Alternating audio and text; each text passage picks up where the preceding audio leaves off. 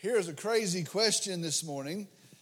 If you knew that this was your last week to live, if somehow you could know that, some way that you knew that if this was to be your last week to live, what would you do in this week? Think about that. If this was the last week that you were going to live, if you knew somehow you had advance warning and you knew this was going to be your last week, what would you do in this week? Now, most of us probably do not like to think like that, but I believe today if we could see your answers, it would probably tell us a lot about you. If we could see what your answers were, I believe it would reveal a lot about your priorities. It would reveal a lot about what it is that you hold as valuable. It would tell us about your true desires.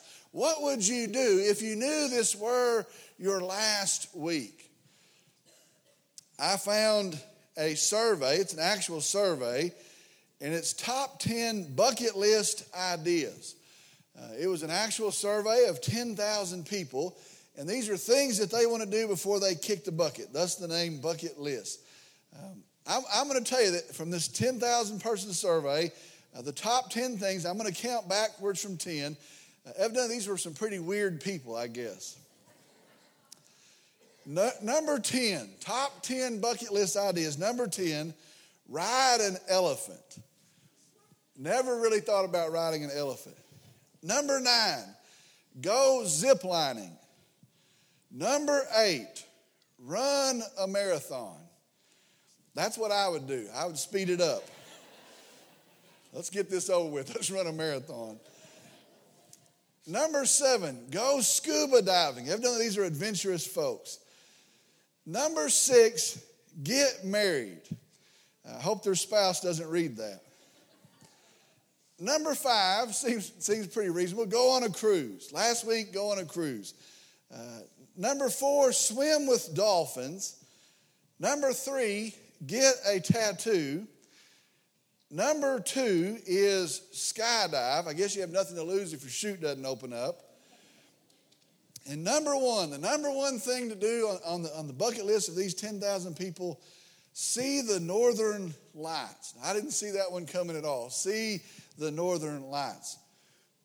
Today in our verses we're going to study, we're going to read again of the last week of our Lord's life. And as we travel through these days, as we move through these passages, it is revealing to us his priorities. It is revealing his values, and it is telling us what he truly desires. What is it that Jesus truly desires? Again, revealed to us in our verses. Today we're in Luke chapter 20. We're going to look at the first 8 verses, Luke chapter 20, verses 1 through 8.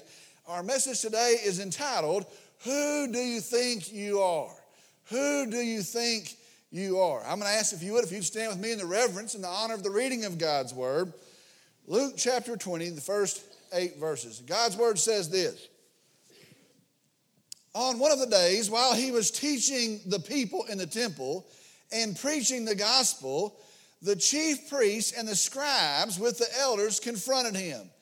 And they spoke, saying to him, Tell us by what authority you are doing these things, or who is the one who gave you this authority? Jesus answered and said to them, I will also ask you a question, and you tell me, Was the baptism of John from heaven or from men? They reasoned among themselves, saying, If we say from heaven, he will say, Well, why did you not believe him? But if we say from men, all the people will stone us to death, for they are convinced that John was a prophet. So they answered that they did not know where it came from. And Jesus said to them, Nor will I tell you by what authority I do these things. Let's go to the Lord in prayer. Dear Heavenly Father, we come today and we are thankful that you are absolutely faithful. Great is thy faithfulness. We're thankful that in all days you're trustworthy. We're thankful that your character is unbending. It doesn't shift, but that you're gracious, that you're kind, that you're merciful, that you're mighty. And so we gather today as your people and we exalt you. Today we come as your people. We lift up the name of Jesus, our Savior. We come, and as we begin to study your word this morning, I pray that it truly would again be a supernatural event, that you would speak from your word to your people. And I pray that our hearts would be changed. I pray that we would draw closer to you, that we would have a better understanding of what it is that our Savior prioritized and valued. I pray for some maybe in this room that do not know Jesus Christ. I pray that in the preaching of the gospel of Jesus Christ and the hearing of your word, today might be the day of their salvation. Lord, I pray that whatever goes on today, that you'd be greatly honored through it. And we tell you, we love you and we worship you. We truly do praise you, and I pray in Jesus' name, amen. You may be seated. For our study today, I have broken the verses into four categories, or really four subject headings for us to examine, for us to work through as we go through the verses this morning. They are the place of the gospel, the preacher of the gospel, the prophet of the gospel, and last, the pushback against the gospel. Again, four categories for us to observe our verses through. They are, again, the place of the gospel, the preacher of the gospel, the prophet of the gospel, and last, the pushback against the gospel. Now, first, we need to, again, regain the context of this day's events. And really, we have to understand what is going on this day in the greater context of what is going on. Remember, Jesus has traveled to Jerusalem for the final time. He has ridden down into the capital city, and he was hailed as the coming king, really as the prophesied Messiah as he comes down. Then last week in our verses, we see as he cleans out, and really he points out all of the false worship that is going on there in the temple. Now, I want to go back to verses 47 and 48 of chapter 19, and I want to read them again. Listen to this. Chapter 19, verses 47 and 48. And he was teaching daily in the temple, but the chief priests and the scribes and the leading men among the people were trying to destroy him, and they could not find anything that they might do, for all the people were hanging on to every word he said. The chief priests, the scribes, the leading men, the Bible says, are trying, they're seeking to destroy him. That is their intent. They're seeking to destroy him. It translates, destroy translates to put him out of the way or to abolish him. Another translation says to bring his ruin. All of them said literally to kill him. So that is their intent. As Jesus is teaching there in the temple, these people are seeking his ruin. They're seeking to remove him, to be done with him, to really destroy Jesus. And that is the context that we find our verses today. So we move into our verses first today, and we see the place of the gospel. The place of the gospel. Look at verse 1. On one of the days, while he was teaching the people in the temple and preaching the gospel, the chief priests and the scribes with the elders confronted him.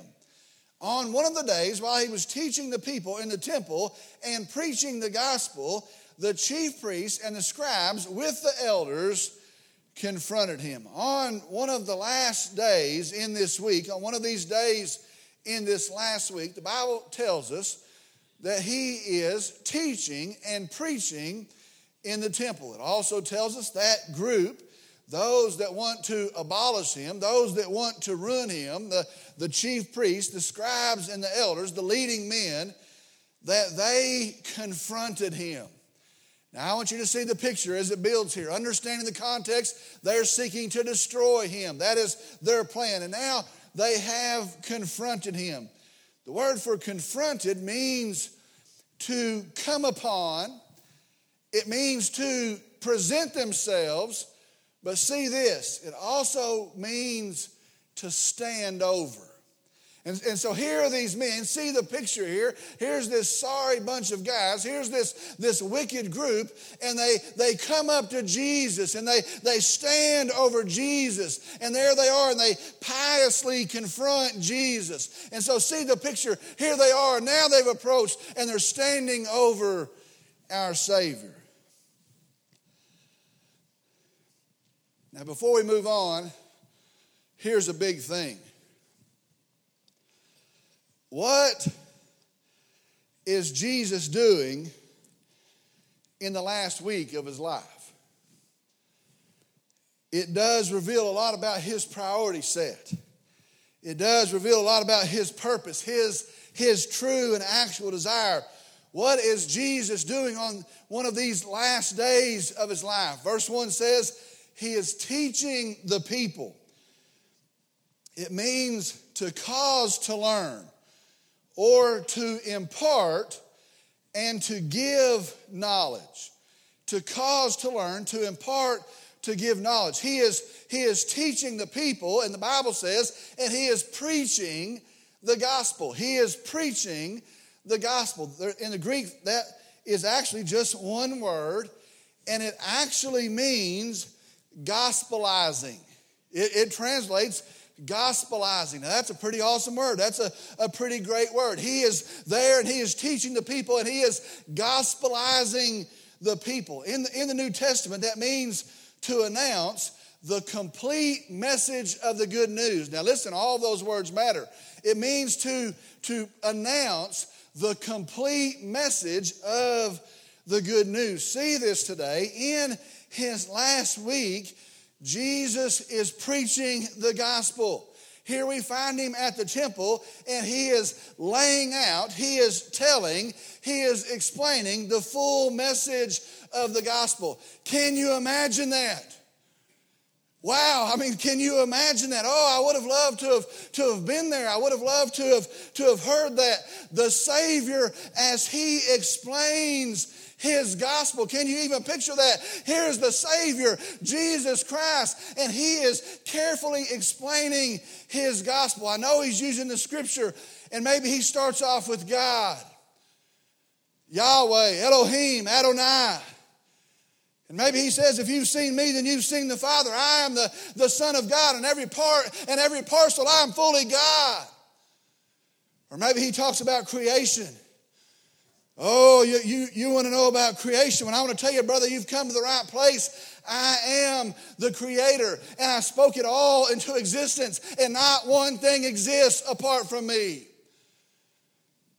Or maybe he talks about sin, and he talks about the hurt and the heartache and the guilt of sin, and maybe there in that conversation he says, listen to me, I am the Savior. I will remedy it. I will redeem you from sin. Or maybe he talks about the law to these Jews. Maybe he talks about the law and he says, not one dot or not one tittle will pass away, but that I will fulfill it. I'm going to do what you could never do. You see, in it you are condemned. In it you're dead. But it was always pointing to me, and I'm going to give you life. Or maybe there he talks about his lineage. And somebody wants to talk about their family line, and they want to talk about who they're related to. And he says, you want to talk about family? I could talk, and I could start with my great-great-great-granddaddy David. Or I could go back even further to his great-great-great-granddaddy Abraham. You want to talk about family? And he opens up the scriptures, and he begins to lay it out for them. Or maybe he talks about the payment, the sacrifice that he will make. You see, they knew that without the shedding of blood, there was no remission of sin. And so maybe he says, all of the lambs in this place, all of the blood that's been spilled in this place, they pointed to me. And maybe he said, see these hands and see these feet. They're going to be pierced through for your transgressions. By my stripes, you're going to be healed. Or maybe he talks about the resurrection. Maybe he says, just like Jonah, y'all remember Jonah? 3 days in the fish, so 3 days will the Son of Man be in the grave. But I'm going to be alive again. Look for me. I'm going to be alive. And just like Job, my servant, said, my Redeemer liveth, and he standeth on the earth in the last days. Or maybe he tells them there of the future.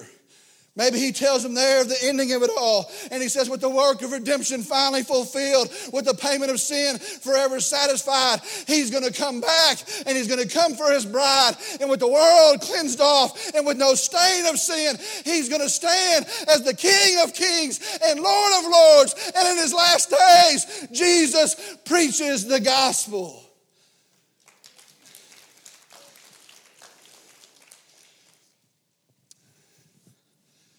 What place does the gospel hold?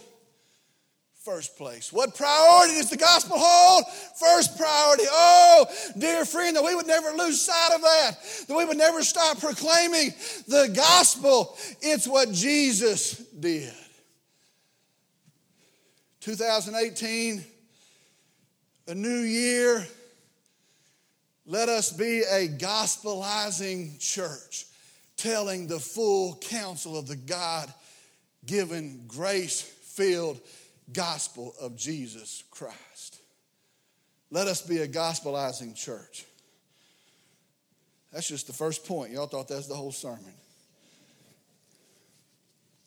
Second, the preacher of the gospel.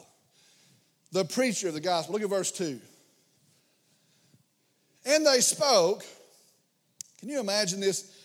And they spoke, saying to him, tell us by what authority you are doing these things, or who is the one who gave you this authority?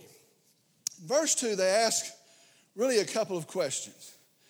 They ask, whose authority are you doing these things? By whose authority are you doing these things? And then they ask the question, and who gave you that authority? Who gave it to you? Now, remember here, Jesus has come to the temple, and basically he has taken over the temple. He has run out the crooks there, those false worshipers. He has turned over the tables, the Bible tells us. He has called out their hypocrisy there. And now he stands there in the outer courts, and he is teaching and he is preaching the gospel. Basically, he has overrun. He's taken over the temple. And so they ask the question here, what authority do you have? And who gave it to you? That's what they ask him. When they see what he's done here, they come and ask, what authority do you have? And who gave it to you? Now, see this. Stay with me. It's pretty cool. Notice here, they do not question the miracle. Remember Lazarus? Remember they see the miracles and they proclaim, blessed is the King who comes in the name of the Lord. Notice here they do not question the miracles because they would have confirmed the gospel message. They would have confirmed him. So they do not question the miracles.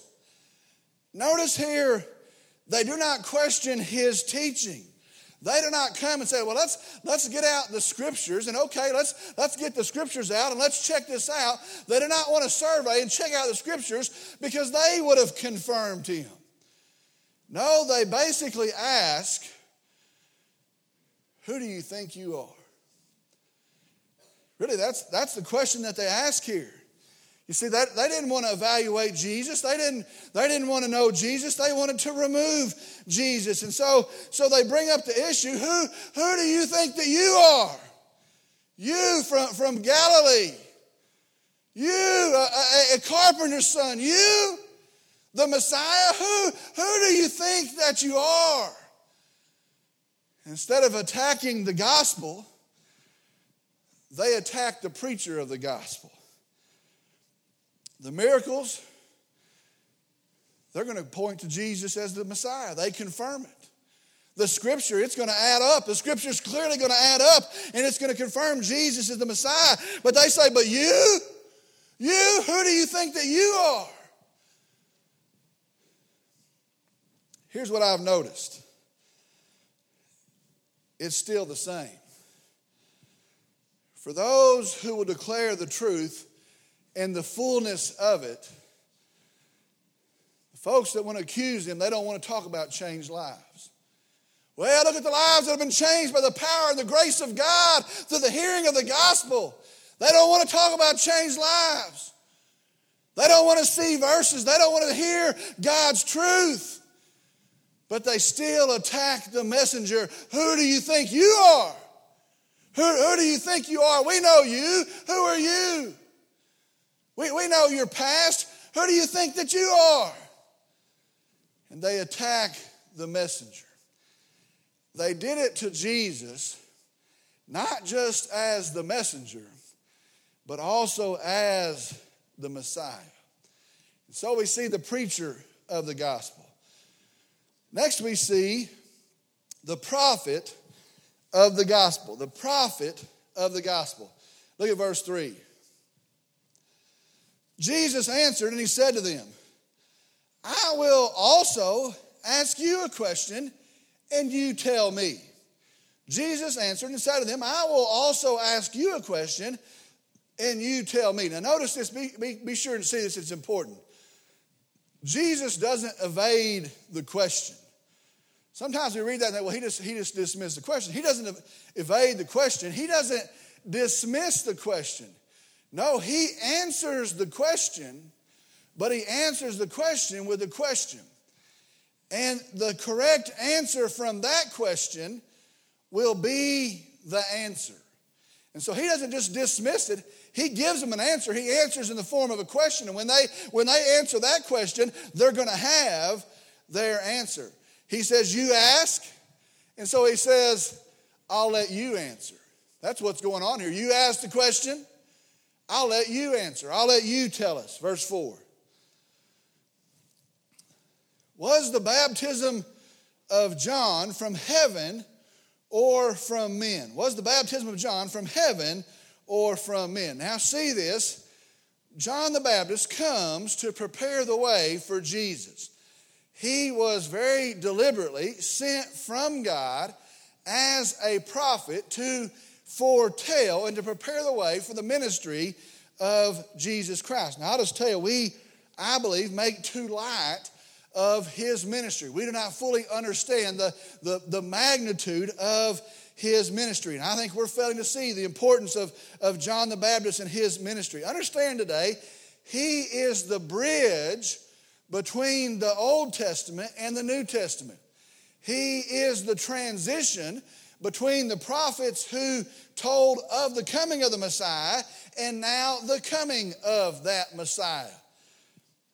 Isaiah chapter 40 verse 3 says this, a voice is calling, clear the way for the Lord in the wilderness. Remember that word.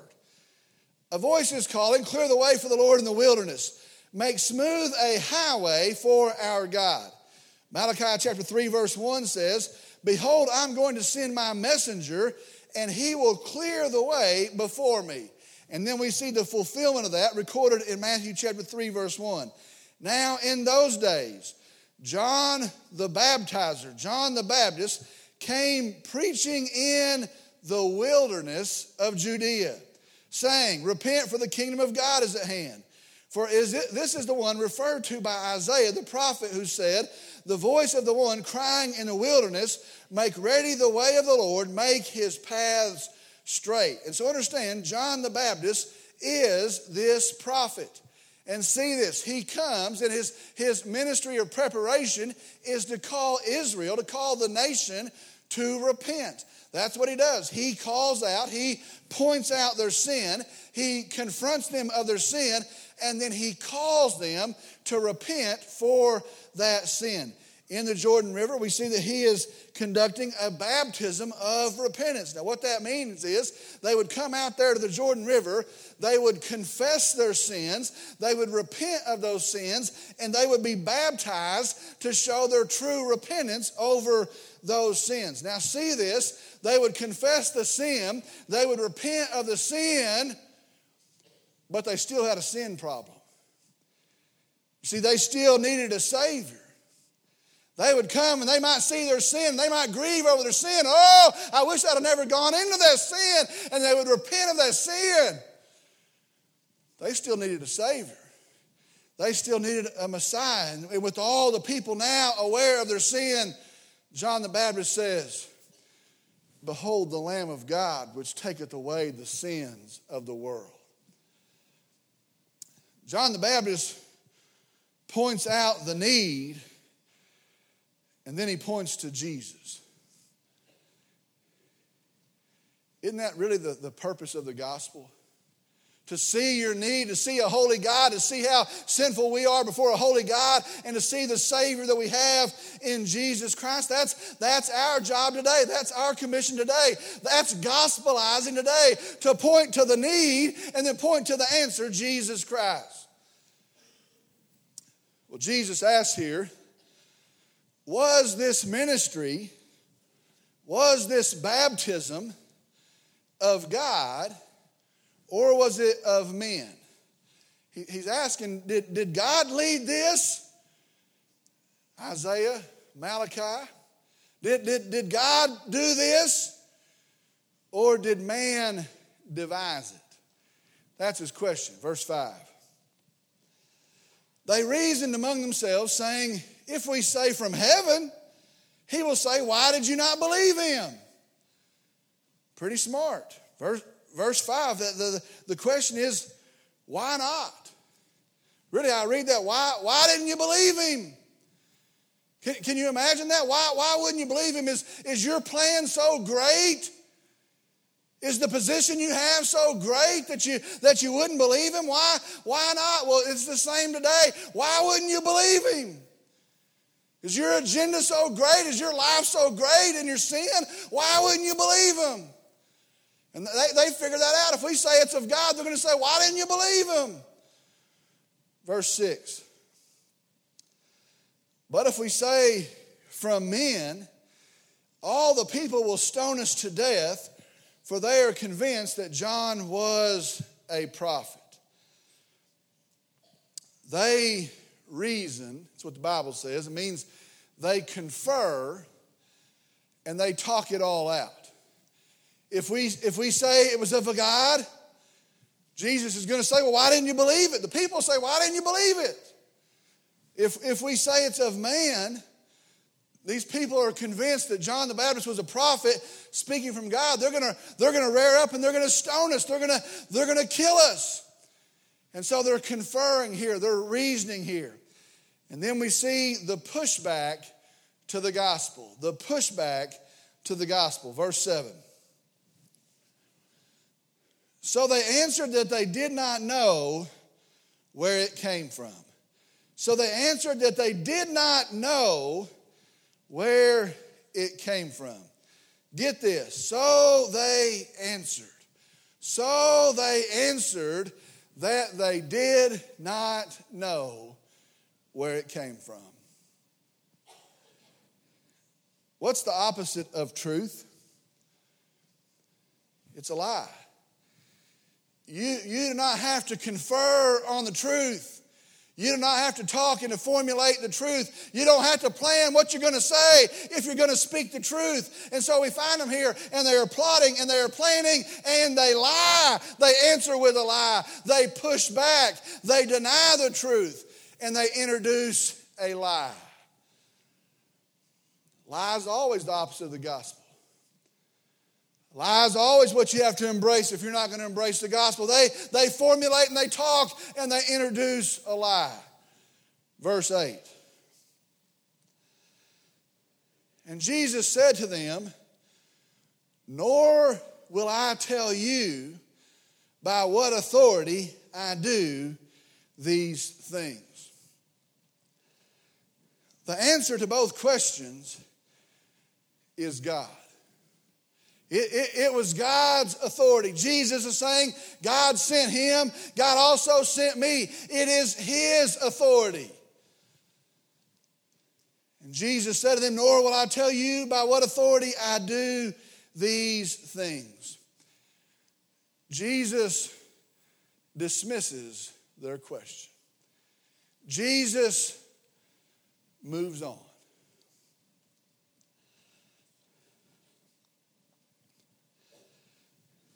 Wouldn't you like to answer them? Honestly, wouldn't you like to answer them? I guess I've still got a little bit of fire left in me, not much, but maybe a little bit. But wouldn't you like to answer them? Wouldn't you like to stand up on behalf of Jesus and say, are you serious? Are you serious? It's Jesus. It's Jesus. He's the Savior. He's the creator of all things. He's the the image of the invisible God. He's fully God. Are you serious? He's the King. Are you serious? It's the Lord. How dare you, wicked men? How dare you, sinful men? By whose authority? It's Jesus. It's Him. It's Jesus. I want to tell them. I want to answer for Him. Oh, it's the King. I want to answer. I want to tell Him. He shows them.